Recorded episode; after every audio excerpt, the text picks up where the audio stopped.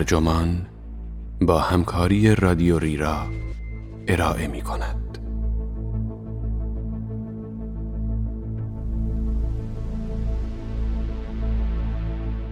بیماری های همگیر و امپراتوری ها این عنوان یادداشتی است به قلم جان راپلی که در وبسایت ایان منتشر شده و ترجمان آن را در زمستان 1400 با ترجمه محمد علی کریمزاده منتشر کرده است. من رفیع پوستی هستم.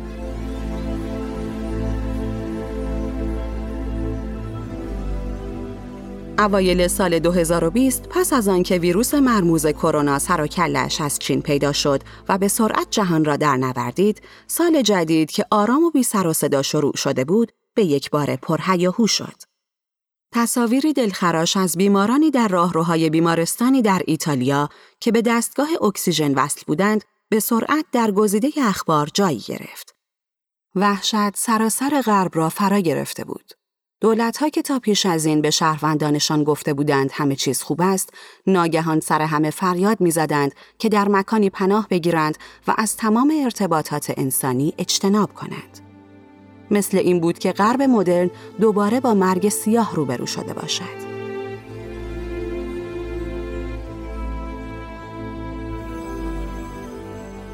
مخاطبان غربی بی آنکه خاطره زنده ای از چنین صحنه‌هایی در یاد داشته باشند به سراغ ادبیات جاودانی آخر و زمانی رفتند تا بتوانند از وضعیت سر در بیاورند. اما در حالی که سنت های باستانی آخر و زمانی علل معنوی را عامل فروپاشی تمدن ها می دانستند، ما که موجودات مدرنی هستیم چیزی را اختیار کردیم که تصور کردیم گفتمانی علمی است، ژانری معروف به زوال پژوهی. برخی از محققان مدرن مانند ادوارد گیبون، اسفالد اشپنگلر و آرنولد توینبی اساس تبیین های معنوی در مورد زوال تمدن را حفظ کردند ولی آنها را در زمینه ای تجربی جای دادند. اما کسانی که تلقی ما را از کووید 19 شکل می‌دادند متعلق به سنتی دیگر بودند. سنتی که از نظریه 1798 توماس مالتوس در مورد پیامدهای طبیعی توسعه انسانی الهام می‌گیرد. مالتوس گرایان جدید به جای کاستی های اخلاقی چرخه های بازخورد زیست محیطی را عامل فروپاشی یک رژیم می دانستند. در دهه 1960 و 1970 پاول ارلیش و دونلا میدوز و دیگران در پژوهش خود استدلال کردند که جمعیت جهان به سرعت در حال رشد است و به زودی از عرضه منابع پیشی خواهد گرفت و در کنار سایر موارد به کمبود غذای گسترده منجر خواهد شد. اخیرا جارد دایموند درباره نقش استهلاک زیست محیطی و بیماری ها در سقوط تمدن ها نوشته و نظریش که می‌گوید فروپاشی جزیره ایستر پیامد بهره برداری بیش از حد از محیط طبیعی بوده تنین خاصی یافته است. همهگیری کووید 19 به نوبه خود نظریات قدیمی را درباره نقش بیماری ها در فروپاشی رژیم ها احیا کرد و به یادمان انداخت که این تا اون بود که امپراتوری روم را به زیر کشید و فئودالیسم اروپایی را از بین برد. اما چون این چیزی رخ نداده، دست کم آنگونه که تصور می کنیم نبوده است. نظریه‌ای که فشارهای محیطی را عامل فروپاشی رژیم ها می همچنان محل مناقشه جدی باقی مانده است. می توانیم صرفاً با مواردی که به آن اشاره شد آغاز کنیم. طولی نکشید که هشدارهای جنجال برانگیز درباره کسرت جمعیت در دهه 1970 جای خود را نه به نگرانی های کمبود غذا بلکه به مسائل برآمده از تولید بیش از حد جهانی غذا داد که قیمت غذا را کاهش می‌داد و شهرنشینی در کشورهای در حال توسعه را سرعت میبخشید. کتاب دایمون درباره جزیره ایستر تقریبا از همان اول به خاطر شواهد مشکوکش به شدت مورد انتقاد قرار گرفت. بنا به دلایلی مشابه بسیاری از مورخان امپراتوری روم نیز در مورد نقش اون در سقوط این امپراتوری تردید کردند. چنانکه درباره تاون سیاه نیز این گونه نبود که فئودالیسم را در مناطق عمده اروپا پایان دهد بلکه در واقع آن را تقویت کرد به طور کلیتر شیوع وبا در قرن 19 هم و همهگیری آنفلوانزا در سال 1918 بر حسب تلفات جانی انسانی نسبت به کل جمعیت مناطق درگیر روی هم رفته تلفات بسیار بیشتری نسبت به کووید 19 در کشورهای غربی داشتند. با وجود این به سختی می توانید سرنخهایی پیدا کنید از اینکه رژیم در واکنش به هر کدام از این موارد تحت فشار قرار گرفته باشد. با این همه محققانی که در تایید تأثیرات تمدنی همه گیری ها استدلال می کنند، شاید حرفهایی برای گفتن داشته باشند. اولا پیوند میان امپراتوری ها و بیماری ها بسیار بارز است. وبا، سل، سفلیس، تا اون خیارکی، آبله و سایر امراض همگی در سرتاسر سر مسیرهای تجاری امپراتوری انتشار یافتند. اگر واکنش کشورهای مختلف مثلا چین و کشورهای غربی به همهگیری کووید 19 را با هم مقایسه کنیم اینطور به نظر می رسد که این همهگیری می تواند انحطاط نسبی و شاید سقوط غرب را تسریع کند اما با نظر به اینکه چین و غرب هر دو با بیماری همهگیر یکسانی مواجه شدند چرا حاصل کار بسیار متفاوت بود خوشبختانه تاریخ در این باره دیدگاههایی عرضه می کند. بیایید به مرگ سیاه اروپای قرن چهاردهم بازگردیم. این نظریه که تا اون به فئودالیسم پایان داد، با این واقعیت آغاز می شود که عرضه نیروی کار در اروپا به یکباره و با شدت کاهش یافت. این واقعه در آن زمان قدرت چانهزنی طبقاتی که نیروی کار را در اختیار داشتند افزایش داد و مناسباتشان را با طبقه اشراف تغییر داد. اما همانطور که اشاره شد در بخش عمده اروپا و به ویژه در نواحی غربی آن طبقه اشراف با تقویت پیوندهای فئودالی واکنش نشان داد. اما در مناطق دیگر نظام حقوقی مذاکرات مجدد بر سر مناسبات میان ارباب و رعیت را مجاز دانست. به عنوان مثال تحول حقوق عرفی در انگلستان چهارچوبی ایجاد کرده بود که تغییر تصدی عراضی را از نظام فئودالی به مناسبات بازار محور ممکن ساخت. در نتیجه هنگامی که تا اون سیاه موجب بحران کشاورزی شد، جامعه انگلیس صورتهای جدیدی از اجاره داری ایجاد کرد و با این کار زوال فئودالیسم را سرعت بخشید. در واقع فئودالیسم انگلیسی در برابر شوک خارجی نقطه ضعفی داشت که در دیگر مناطق اروپا وجود نداشت. از غذا این نظریه که شوک خارجی باید به نقطه ضعف اصابت کند تا بتواند یک رژیم را سرنگون سازد با مورد امپراتوری روم سازگار است. تاریخ نگاری متأخر سقوط امپراتوری روم را نه به تا اون بلکه به یورش هونها نسبت می دهد. اما نکته مهم این است که حجوم ناگهانی هونها به خودی خود عامل فروپاشی امپراتوری روم نبود. پیدایش هونها در اسناد تاریخی به قرن چهارم برمیگردد اما یک قرن طول کشید تا امپراتوری روم را سرنگون کند. به عبارت دیگر شوک خارجی به تنهایی چیزی را تغییر نمی‌داد.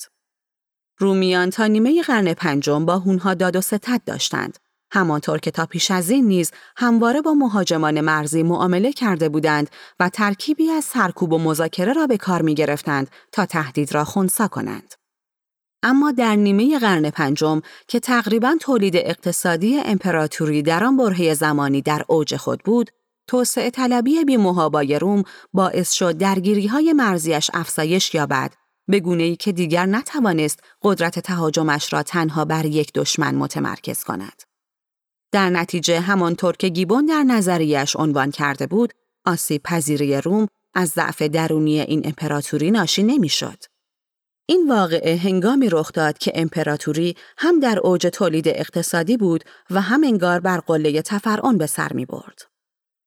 این نکته که نقطه قوت یک امپراتوری می تواند در عمل نقطه ضعفش باشد شایان توجه است. به این شکل که این نقطه قوت می تواند امپراتوری را در برابر شکهای خارجی که تا پیش از این وجود نداشتند آسیب پذیر کند. وقتی عمل کرده نسبتا ضعیف کشورهای غربی را در مواجهه با همهگیری کووید 19 در نظر می گیریم، مهم است که به این نکته توجه کنیم. مهمتر از همه این نکته می تواند به ما کمک کند تا نمودار تأثیرات بلند مدت ژئوپلیتیکی و احتمالی این همهگیری را رسم کنیم. همهگیری آنفلانزای 1918 زیان اقتصادی اندکی بر جوامع غربی وارد ساخت، در حالی که تلفات جانی انسانیش بسیار خانمانسوز و ویرانگر بود. در مقابل اما کووید 19 غرب امروز را گرفتار رکودی اقتصادی کرد که بعضا تا سالها رشد را به تأخیر می اندازد و زوال غرب را نسبت به چین و اکثر کشورهای پیرامونی سرعت می بخشد. در مجموع یک شوک خارجی یکسان پیامدهای بسیار متفاوتی داشته است. به نظر می رسد کووید 19 نقطه ضعفی در غرب یافته که در 1918 وجود نداشت و در حال حاضر نیز در بخش عمده کشورهایی که سابقا پیرامون جهان غرب بودند وجود ندارد. هنگامی که همهگیری کووید 19 به یک بار پدیدار شد و کشورها را به قرنطینه کشاند، بازارها فرو ریختند. دولت‌های غربی پول پاشی کردند تا اقتصاد و بازارشان را سر پا نگه دارند آنها وامهای تریلیون دلاری گرفتند و معادل یک پنجم تولید ناخالص داخلی به بدهی ملی اضافه کردند. حاصل کار فوقالعاده بود. اقتصادهای غربی به جای ترسیدن از وقوع بحران بزرگ جدید، عمدتا رکودهای کوتاه مدت را تجربه کرده و در پی آن رونق مجدد یافتند. در این میان بازارها به طور بی سابقه به اوج رسیدند. معلوم شد توان آتش اقتصادی جهان غرب ظاهرا بی حد و حصر است. ناظران با مقایسه مخارج نسبتا ناچیزی که دولتها در واکنش به همهگیری آنفلوانزای 1918 متحمل شدند، متوجه شدند که اکنون کشورهای غربی بسیار بیشتر از گذشته کار از دستشان برمیآید.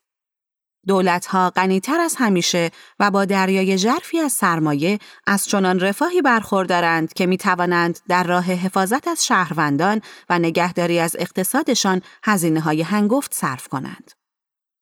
اما اگر چنین چیزی حکایت از قوت داشته باشد، می تواند نشانه ضعف نیز باشد. مثالی را در نظر بگیرید. یک بار با همکاری ایرلندی گفتگویی داشتم و در آن مکالمه ابراز شگفتی کردم که چگونه ایرلند در فاصله کمی بیشتر از یک نسل توانسته از کشوری فقیر به کشوری ثروتمند تبدیل شود. او حرفم را اصلاح کرد و گفت ما کشوری پردرآمدیم و هنوز ثروتمند نیستیم. و در ادامه توضیح داد که انباشت ثروت در عوامل تولید، صندوقهای سرمایه گذاری و موارد مشابه دیگری که مشخصه کشورهای ثروتمند است، نسلهای بسیار بیشتری طول می کشد. نکته ثروت این است که هنگامی که ثروت دارید مجبورید برای حفاظت از آن مدام خرج کنید. به عنوان مثال فرض کنید یک سال یک میلیون دلار درآمد دارید. می توانید خرجش کنید و از زندگی مرفهی برخوردار شوید. اما ریسکی که همکارم به آن اشاره کرد متوجه شما خواهد بود. اینکه اگر سال آینده شغل یا کسب و کارتان را از دست بدهید به سطح صفر باز خواهید گشت. در عوض می توانید با ساخت خانه ثروتتان را سرمایه گذاری کنید. با این روش سرمایه‌ای در اختیار دارید که در صورت تنگ دستی می توانید با آن امرار معاش کنید. اما در این حالت نیز مخارج دیگری به شما تحمیل می شود. صورت حساب تعمیر ساختمان، هزینه شارژ ساختمان، مالیات بر دارایی، هزینه دکوراسیون و مخارج خرید و جایگزینی اسباب منزل. امپراتوری ها نیز با خود هزینه های جاری به همراه دارند. هرچه یک امپراتوری ثروتمندتر می شود، باید برای حفظ ثروتش بیشتر هزینه کند. هنگامی که گستره امپراتوری روم به سرزمین های بکر کشید، املاک و مستقلات عظیمی ایجاد کرد که امکان انباشت سرمایه را برایش فراهم ساخت و بسیاری از آنها تا به امروز در جاده ها، خرابه ها و غنات ها باقی ماندند. اما این سرزمین ها تنها برای رومی ها بکر بودند. مردمان دیگری تا پیش از این در آنها سکونت داشتند و هنگامی که در نبرد با رومی ها به عقب رانده شده یا به اسارت آنها درآمدند ایستادگی و مقاومت در برابر امپراتوری به ناچار بالا گرفت. شورش بر این اساس خصیصه دائمی زندگی مرزی بود. از این رو وجود ارتشی منظم و درآمدهای مالیاتی برای حفظ و تداوم آن ارتش ضرورت پیدا کرد. روم در بخش عمده تاریخ امپراتوریش توانست در کنار اقدامات دیپلماتیکی از قبیل اعطای یارانه نیروهای نظامیش را بر حریفان نسبتا نامنظم و ضعیف متمرکز کند و در نتیجه این تهدیدها را خونسا سازد. با این وصف هرچه امپراتوری ثروتمندتر می‌شد نه تنها دشمنان بیشتری پیدا می کرد بلکه این دشمنان می توانستند به شیوه مؤثرتری در برابر حملات رومی ها ایستادگی کنند. زیرا هرچه میگذشت بیشتر در معرض ارتش رومی ها و فناوری های اجرایی آنها قرار می گرفتند و از راه تجارت با نواحی مرزی امپراتوری ثروت اندوخته بودند. الواح ویندولاندا دقیقا نشان می دهد که چه مقدار از غذای یک پادگان مرزی از طریق نواحی مرزی تأمین می شده است. این ثروت کلان امپراتوری بود که موجب آسیب پذیریش شد. غرب مدرن چرخه یکسانی از خود نشان می دهد. در زمان همهگیری 1918 بخش عمده جهان غیر اروپایی و قلمروی سفید پوستان آن یعنی کانادا، استرالیا و نیوزلند و مستعمرات سابق ایالات متحده یا مستعمره یکی از امپراتوری های اروپایی بودند که به ظاهر مستقل بودند اما از لحاظ اقتصادی وابستگی داشتند مانند چین و آمریکای لاتین یا میکوشیدند در برابر همگونسازی غربی مقاومت کنند مانند ژاپن و امپراتوری عثمانی ناسیونالیسم در آسیا و مستعمرات آفریقایی هنوز در حال تکوین بود اما در دهه 1930 و به ویژه در خلال جنگ جهانی دوم بود که به صورت جدی سیطره اروپایی را به چالش کشید. سهم غرب از تولید جهانی همچنان در حال افزایش بود و زمانی به اوج خود رسید که آمریکا بعد از جنگ مجموعه ای از سازمانها مانند ناتو، بانک جهانی و صندوق بین المللی پول و سازمان ملل متحد را برای اتحاد مؤثر کشورهای غربی در قالب یک امپراتوری ائتلافی به کار گرفت. در واقع چنین مدلی به آنچه در اواخر امپراتوری روم به کار رفت بیشباهت نیست. جریان سرمایه در اقتصاد جهانی از کشورهای پیرامونی می آمد و به غرب سرازیر می شد. شرکت های واقع در نیویورک، لندن، پاریس و دیگر شهرهای غربی مازاد سرمایه را ذخیره می کردند. جمعیت کشورهای غربی جوان بود و در حال رشد. به این معنی که اکثریت غریب به اتفاق مردمش یا شاغل بودند یا در شرف پیوستن به نیروی کار. در یک کلام غرب همچنان به پیش میتاخت و با جدیت ثروت میاندوخت. در آغاز هزاره غرب منظور کشورهای توسعه یافته عضو سازمان همکاری و توسعه اقتصادی چهار پنجم از تولید اقتصادی جهان را تشکیل می‌داد. از آن به بعد با رشد سریع کشورهای پیرامونی پیشین اقتصاد جهانی و پس از آنکه خالص جریان سرمایه برای اولین بار به نفعشان تغییر کرد، سهم غرب در حال تنزل است. و این نشان می دهد عالی ترین حدی که غرب 20 سال پیش به آن دست یافت در واقع نقطه اوج آن بوده است. برخی از مفسران معاصر می‌گویند باید به یاد داشت که ثروت امپراتوری روم در اوج خود منجر به حمله بربرها شد و هشدار می‌دهند که اگر در این راستا اقداماتی فوری صورت نگیرد امروز به سرنوشتی مشابه دچار خواهیم شد. سیاستمداران جناه راست که خواهان بسته شدن مرزها هستند، مهاجران کشورهای پیرامونی را دشمن می‌دانند و توانستند حامیانی در میان اندیشمندان پیدا کنند. از جمله نیل فرگوسن که با بررسی تروریسم اسلامگرا در کشورهای غربی نوشته است مهاجران امروزی به مهاجمان روم شباهت دارند. زیرا آنها بدون آنکه از ایمان آبا و اجدادیشان دست کشیده باشند به ثروت اروپا چشم طمع دوختند.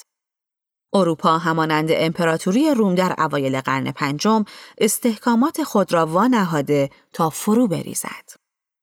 او می‌گوید تمدنها دقیقا به همین شیوه سقوط می کنند. حرفش منطقی به نظر می رسد، اما واقعیت ندارد. تهاجم علت نزدیک سقوط یک تمدن بود، نه علت اصلی آن. پیش از همه این استدلال که مهاجرت مدرن هم ارز شوکی بیرونی است در بهترین حالت استدلالی سست و ضعیف است. حجوم هایی که باعث سرنگونی روم شد، حملات نظامی گسترده بود که توسط عوامل بیرونی سازماندهی می شد.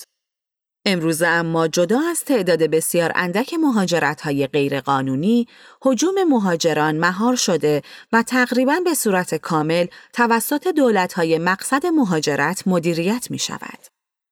اگر به گستردگی کنترل دولت ها در این زمینه تردید دارید، یک روز را با مهاجری غیرقانونی سپری کنید.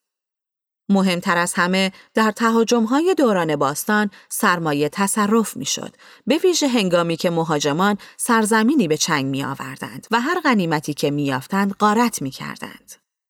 امروزه مهاجرت در واقع سرمایه غربی را تقویت می کند چون کمبود نیروی کار را که ناشی از سالخوردگی جمعیت است برطرف می کند.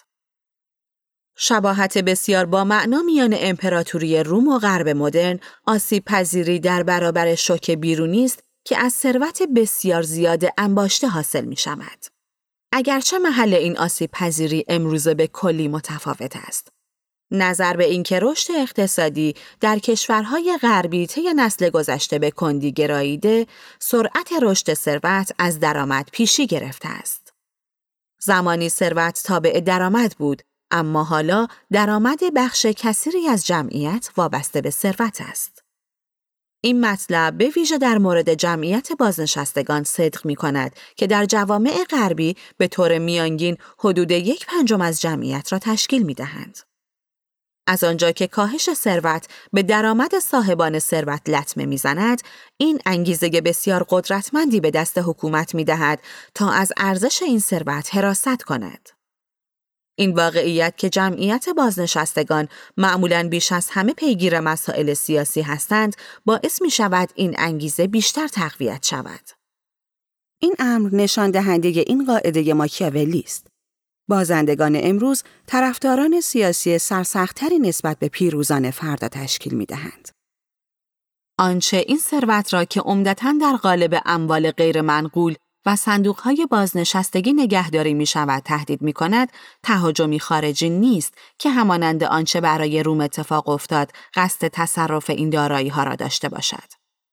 با وجود تمام ترس پراکنی ها و بیگان حراسی ها، اگر قیاس فرگوسن بویی از واقعیت داشت، باید با چیزی شبیه به حملاتی سازمان یافته از سوی مهاجران غیرقانونی روبرو می شدیم که به قصد حک کردن اطلاعات ثبتی سهام و دزدیدن دارایی های صندوق های بازنشستگی صورت می گرفت.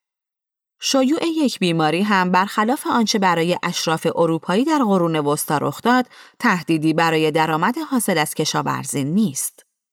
همهگیری ویروس کرونا به مردم و جوامع غربی آسیب رساند اما همانطور که بسیار در موردش صحبت شده عملکرد بازارهای سهام همچنان برای مالکان آن عالی است با وجود این ممکن است سرنخی از آسیب پذیری غرب در واکنش بازارها به رخدادهای سال نهفته باشد. سرنخی که کووید 19 به افشا و احتمالاً تشدید آن کمک کرده است. تفاوت میان سقوط امروز بازارها را با آن روزها در نظر بگیرید. هنگامی که بازار سهام در سال 1929 فرو پاشید، در پی آن بحران بزرگ سر رسید. در آن زمان پس از اعمال مخارج کلان دولت در زمان جنگ که جان مینارد کینز خود قائل بود که اولین تجربه موفقیت آمیز بزرگ از طریق محرک های مالی است، اقتصاد سرپا شد. اما تا دهه 1950 طول کشید تا بازار سهام مجددا بتواند به همان سطحی برگردد که در سال 1929 به آن رسیده بود. در مقابل طی سی سال گذشته یا بیشتر از آن کشورهای غربی هنگام مواجهه با سقوط بازارها از مجموعه ابزارهای متفاوتی استفاده کردند. چه در بازار سهام، چه بازار اوراق قرضه و چه در بازار املاک و مستقلات. این کشورها محرکهای پولی را مستقیما وارد بازارهای دارایی کرده اند و بیشتر از آنکه از محرکهای مالی در راه حفاظت از درآمدها استفاده کنند، آنها را به عنوان ابزاری برای حفظ ارزش دارایی ها به کار بردند. به عنوان مثال، نجات بانک ها از ورشکستگی یا ارائه تخفیف های مالیاتی برای خرید دارایی.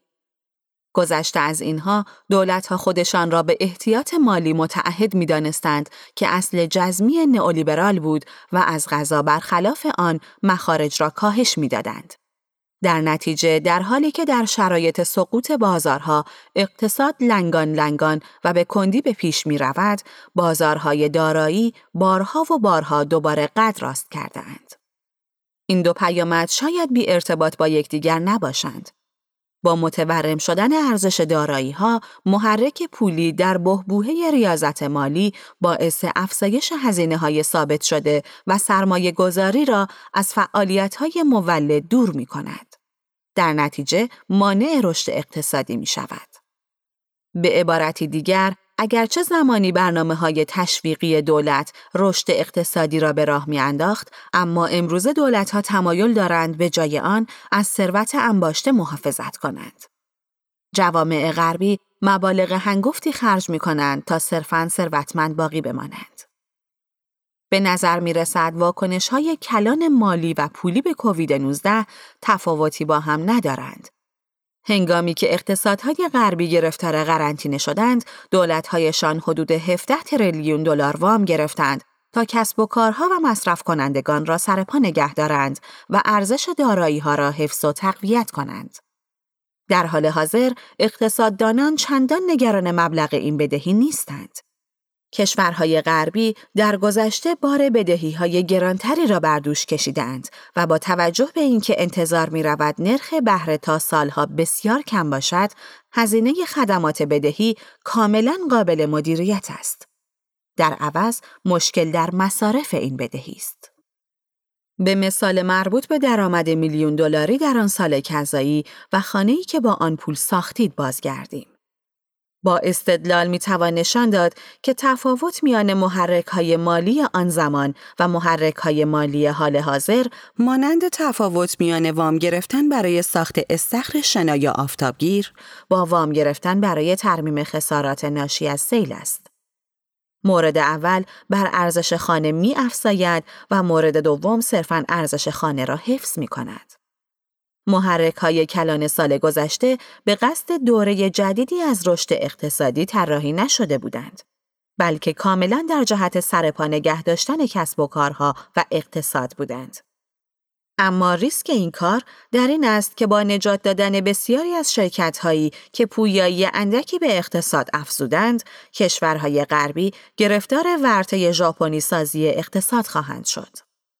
ژاپنی سازی سندرومی است که نخستین بار پس از سقوط اقتصاد ژاپن در سال 1989 به وجود آمد و مشخصه آن ضعف مزمن رشد اقتصادی است.